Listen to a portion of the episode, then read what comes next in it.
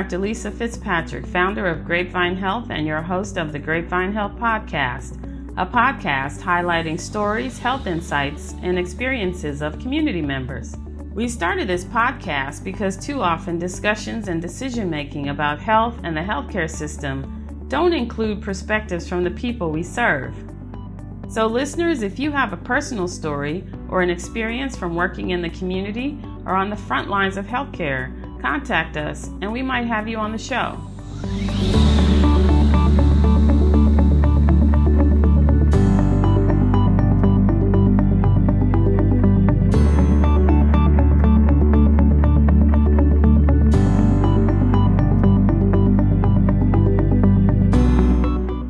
Today I'm talking to Mr. Kenneth Diggs, co founder of Eagle's Nest, a nonprofit in Washington, D.C. focused on social support for youth. Our conversation left me frustrated but feeling grateful.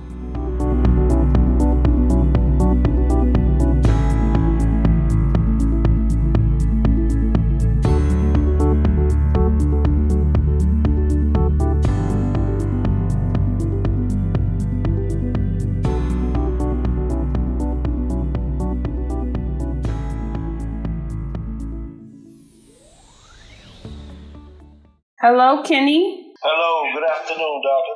I heard about your organization um, a while ago and uh, even came to one of your tournaments. So I would love it if you would just first introduce yourself and tell people about your organization. Okay, well, I'm Kenny Diggs, Vice President of Eagles Nest Youth Association. We've been proudly working the community of uh, Ward 8 uh, for about 16 years. Um, oh, wow, that long. Yeah, yeah. Uh, as an official uh, 501c3 youth development nonprofit for 15 years, and uh, very rewarding work. But we have our moments, and uh, it becomes daunting sometimes. But very, very, very, uh, very substantial work.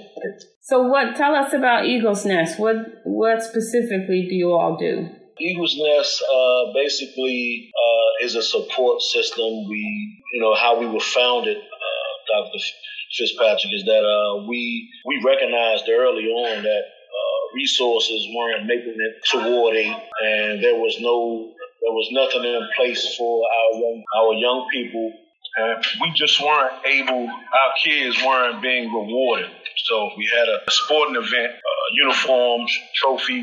They were scarce on our end, and so Eagles Nest uh, took up that mantle and that responsibility in providing those type of uh, resources and, and, accolades and kudos for our young people. Just wanted to reward them and the proverbial dangling of the carrot in order for our young people to respond to the services and agendas that we had for them. And who and who was not rewarding them? Are you talking about the school system or another organization? Can you? I'll, I'll say systemic without without being uh, without being facetious or, or being nasty. Uh, I'll just say the system. I think uh, systematically Ward Eight has been um, boxed out. Uh, even when I was a, a, kid, I was affected by that same uh, that same uh, ideology in our city where.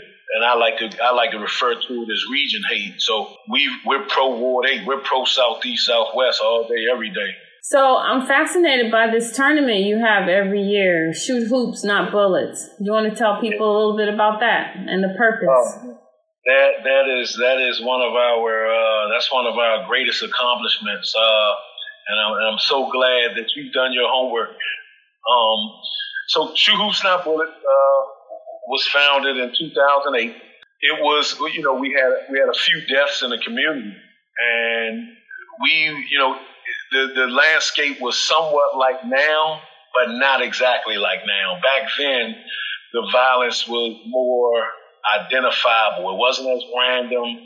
There wasn't as much self hate, although, you know, this type of violence is always rooted in self hate. there was a particular pride that back then uh, communities and areas and product uh, was more like the the culprit for the violence. Now it's just hate. These youngsters are so angry, uh, and so Shoot Hoops Not Bullets was founded where we could, you know, we had area beefs, we had uh, community beefs, and that that's as old as I am, and so. So can you explain? But can you explain to people what you mean for people who might be listening and they're not familiar with this term beef? So what are you talking about? Conflict, uh, community mm-hmm. conflict. Mm-hmm. So you have one neighborhood who, for whatever reason, you had a go-go, whatever issue uh, that these young people or individuals would deem as an issue, and it would create a conflict. And you're talking about summer, the summer months, and in the summer months, the heat and maybe unemployment or some social ills that are taking place. That's the powder keg.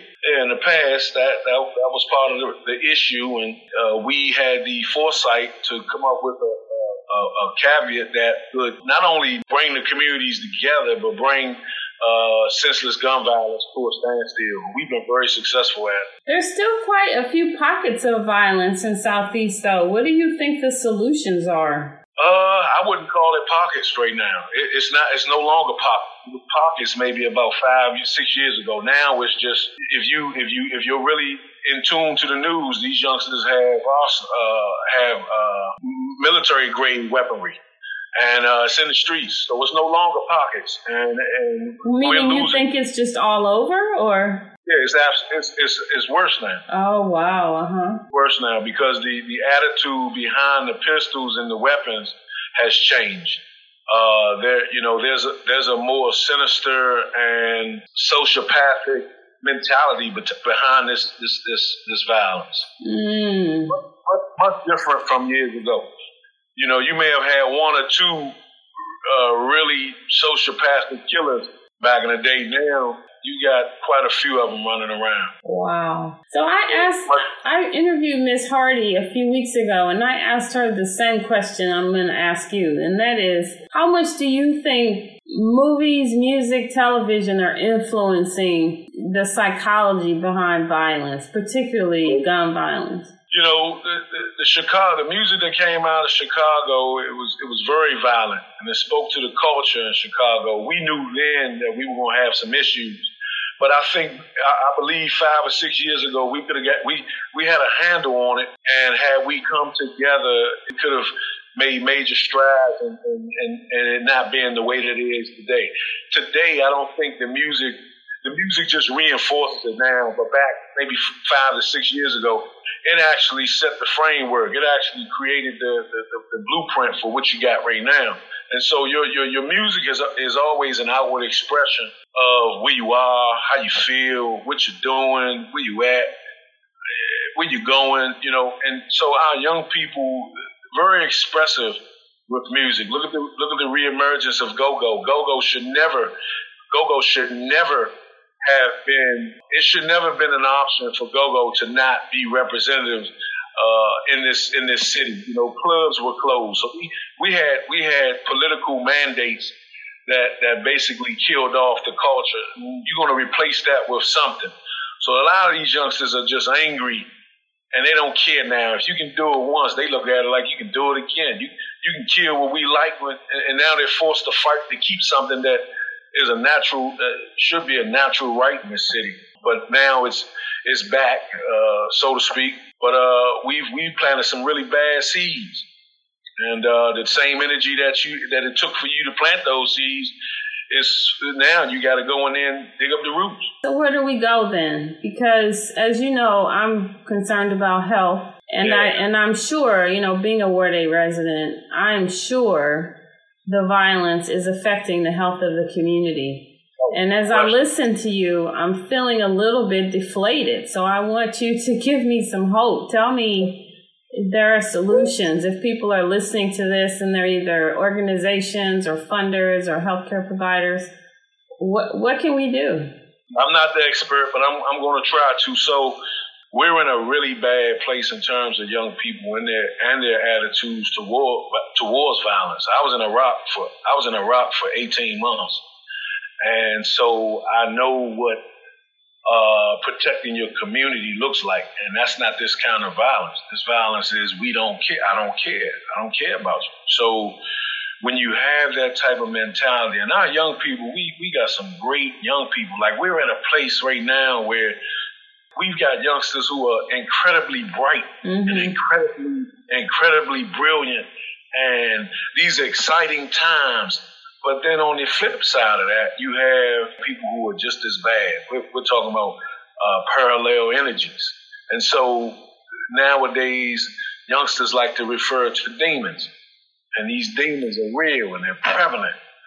And so these young people are running, and then you add in they're running with this, and then you add in the you add in the drugs, the narcotics, the, the alcohol, and so because when I was younger, you know, I didn't start, I didn't, I didn't smoke my first joint till I was twenty, maybe 25, 20. No, no, no, I'm sorry, 24. I didn't, I didn't take my first drink uh, until I was 22, and so now we've got youngsters, uh, we've got kids as young as 12 who are doing it all, mm. and it's a so it, it, it I, I, hate to say well, and you you said something earlier. You know, I want some hope, and the youngsters needed hope. They wanted hope. You know, we needed hope as an organization, and we didn't get it, and we still have to work. We we've dug deep. We we're here. Uh, we we have to remain innovative. Make no make no mistake about it. We are where we are, and these youngsters are are angry. Mm-hmm. And, I hate to say it like that, but they really are. Yeah. Well, let's shift and talk a little bit then for about what that means for this pandemic. One of the mm. challenges I think health departments and health systems are facing is that while some places have flattened the curve, we have not been able to stop transmission. And a lot of this is related to people dismissing public health advice. So what what are you what are you seeing and hearing in the community with respect to coronavirus, and what do you think it would take to get some of these messages through? Interesting question. Well, we again, uh, Ward Eight is full of resiliency. Uh, and it can be a misplaced, it can be a misplaced bravery, it can be a misplaced courage. Uh, very courageous people in Ward Eight, and that can easily be flipped on the on the nefarious side. And so you have people who, you know, we, we face, you know, in Ward 8, we, we face struggle and strife. It's normal. You know, as a saying, uh, if it ain't rough, it ain't right. And South uh, Ward 8, Ward 8 natives are accustomed to, to strikes, but we always find a way to overcome and persevere. We've always been able to make a way. It's been this way all my life. I'm 48 years old. So you, I, I, have a few youngsters that I've, I've, raised in housing projects. They're successful entrepreneurs now. And, and, and if you and if you saw it, saw some of these projects 20 years ago, no way, that was impossible. Mm-hmm. But, we, but, we, but we have these Jews nevertheless. So um, that with with that with that same mentality, you know, we we kind of go all out. And so with that, that's you add in a sense of apathy and hopelessness. You know, uh, they don't care. They're trying to they're trying to get their next meal. They're trying to get their next pair of tennis shoes. You know, we're talking about we're talking minimal survival or minimal pleasure. You know, they don't want to take a vacation. They don't want to go out the country. They don't want to get on a plane and fly. You know, they just want to go to the store and, and some of the youngsters and get a, a fresh white tee. Mm-hmm. You know, mm-hmm. get a pair of shoes, get a nice, get something to drink on. So we have to broaden their exposure and broaden their horizons to bigger and better and greater. Yeah. Um, and and, that, and that's the bottom line. Once once we expose them to something bigger than themselves, then they can kind of embrace and, and see the light at the end of the tunnel. But they didn't get there. They didn't. They didn't get here by themselves. Sure. You know I'm saying. So is it unlikely that uh, we'll be able to get through to them with these messages we're we're um, transmitting around about uh, coronavirus, saying things like "Do it for your grandmother," "Do it for your uncle," because you can get coronavirus and you want to protect, you know, the elders. Do you think those messages resonate at all, or are we wasting our time? I think you're wasting your time. You you, you have to meet them where they are. You know, you got to meet people where they are. And so, what should the message be if we want them to recognize they could be transmitting coronavirus? The thing about this, uh, people are learning and working on the fly. There's really not a lot of experts on it. You you get a lot of different uh, info packs, and information flying all over the place. And today it's one thing, tomorrow is something else, next week it'll be something else. And and, and you know this place is you know people communities are being opened up and you're phasing one, two, and three, but the ill is still there. So it, it, a lot of this is there's so much confusion around it, and then to ask and then to ask that question and to actually pose the challenge to young people to to adhere to and to be responsible in, uh, it's kind of insane. And and so we we we as adults we're gonna and as and as reputable organizations and people who really really care uh, that's the first step. I think people have to stop bickering and pointing fingers and saying, "Hey, President Trump dropped the ball." It's not about that. No, who who knew about this thing? Who knew about this virus? This this is so it's, it's just a it's a weird dynamic. It hasn't killed as many people as swine flu, but it's more supposedly more lethal. So it's so much information, and then you have young people who are at who ha- who are apathetic about their lives and their communities and outside of themselves, and you're mixing all that up. Then you then you throw a recession in there with mm. money products. It's just so much. Then you got food banks, and so you got a lot going on. Yeah. So the people who are experts in what it is that they're experts in. I like to say we've got to we've got to find our lanes. We got to know our lanes. We got to get in those, and mm. once we get in those, we got to stay there. We got to grind it out be good at what you do. And, uh, and, and, the, and the powers that be and the people with the resources have to recognize and fund those experts. Don't just create, don't just create test tube situations to, to, to, to permanent, immediate problems. That's another issue we have in this area. People, people just out of anywhere, just making up stuff. You got something that works there, put the resources with that, please. That's simple, but we don't do that. We want to reinvent the wheel. We got these agendas, and I ain't gonna get into all of that. But this is it's crazy. Yeah. So the the um the, the last question I have for you is more advice about how people can offer support and help to the community. And this mm. comes up a lot because people, you know, I'm I'm connected to lots of different institutions.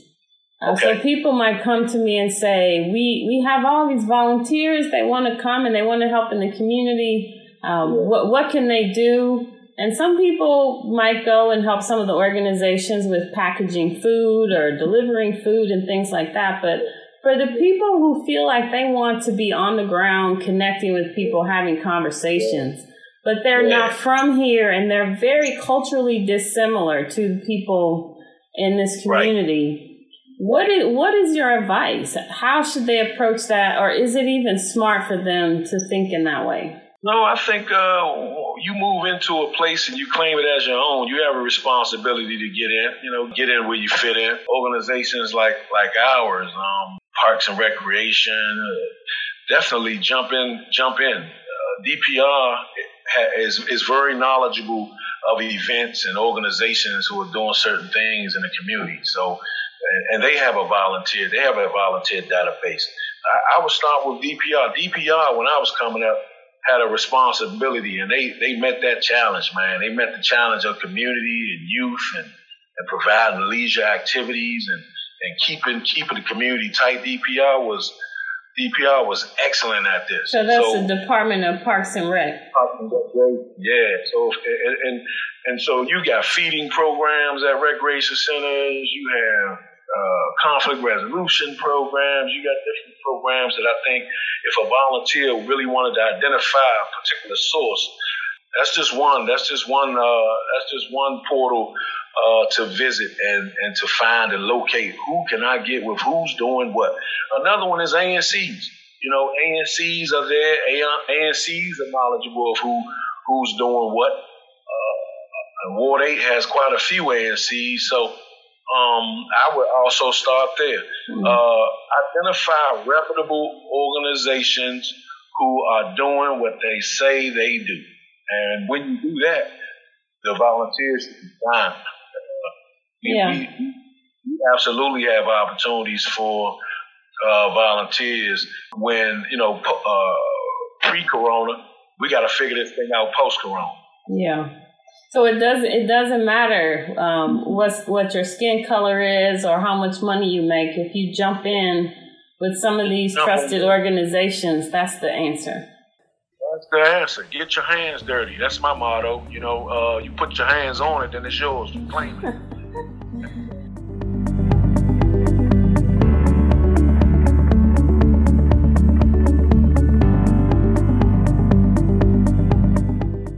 That was Mr. Kenneth Diggs, co founder of Eagle's Nest.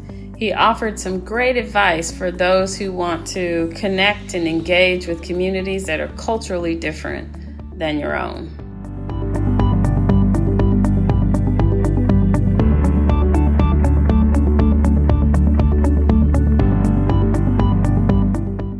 Thanks for listening to the Grapevine Health Podcast. Our producer is Nicholas Elias. Please like us on social media. You can find us at Grapevine Health on YouTube, Facebook, and Instagram, and on Twitter at Health Grapevine. Until next time, I'm Dr. Lisa, signing off.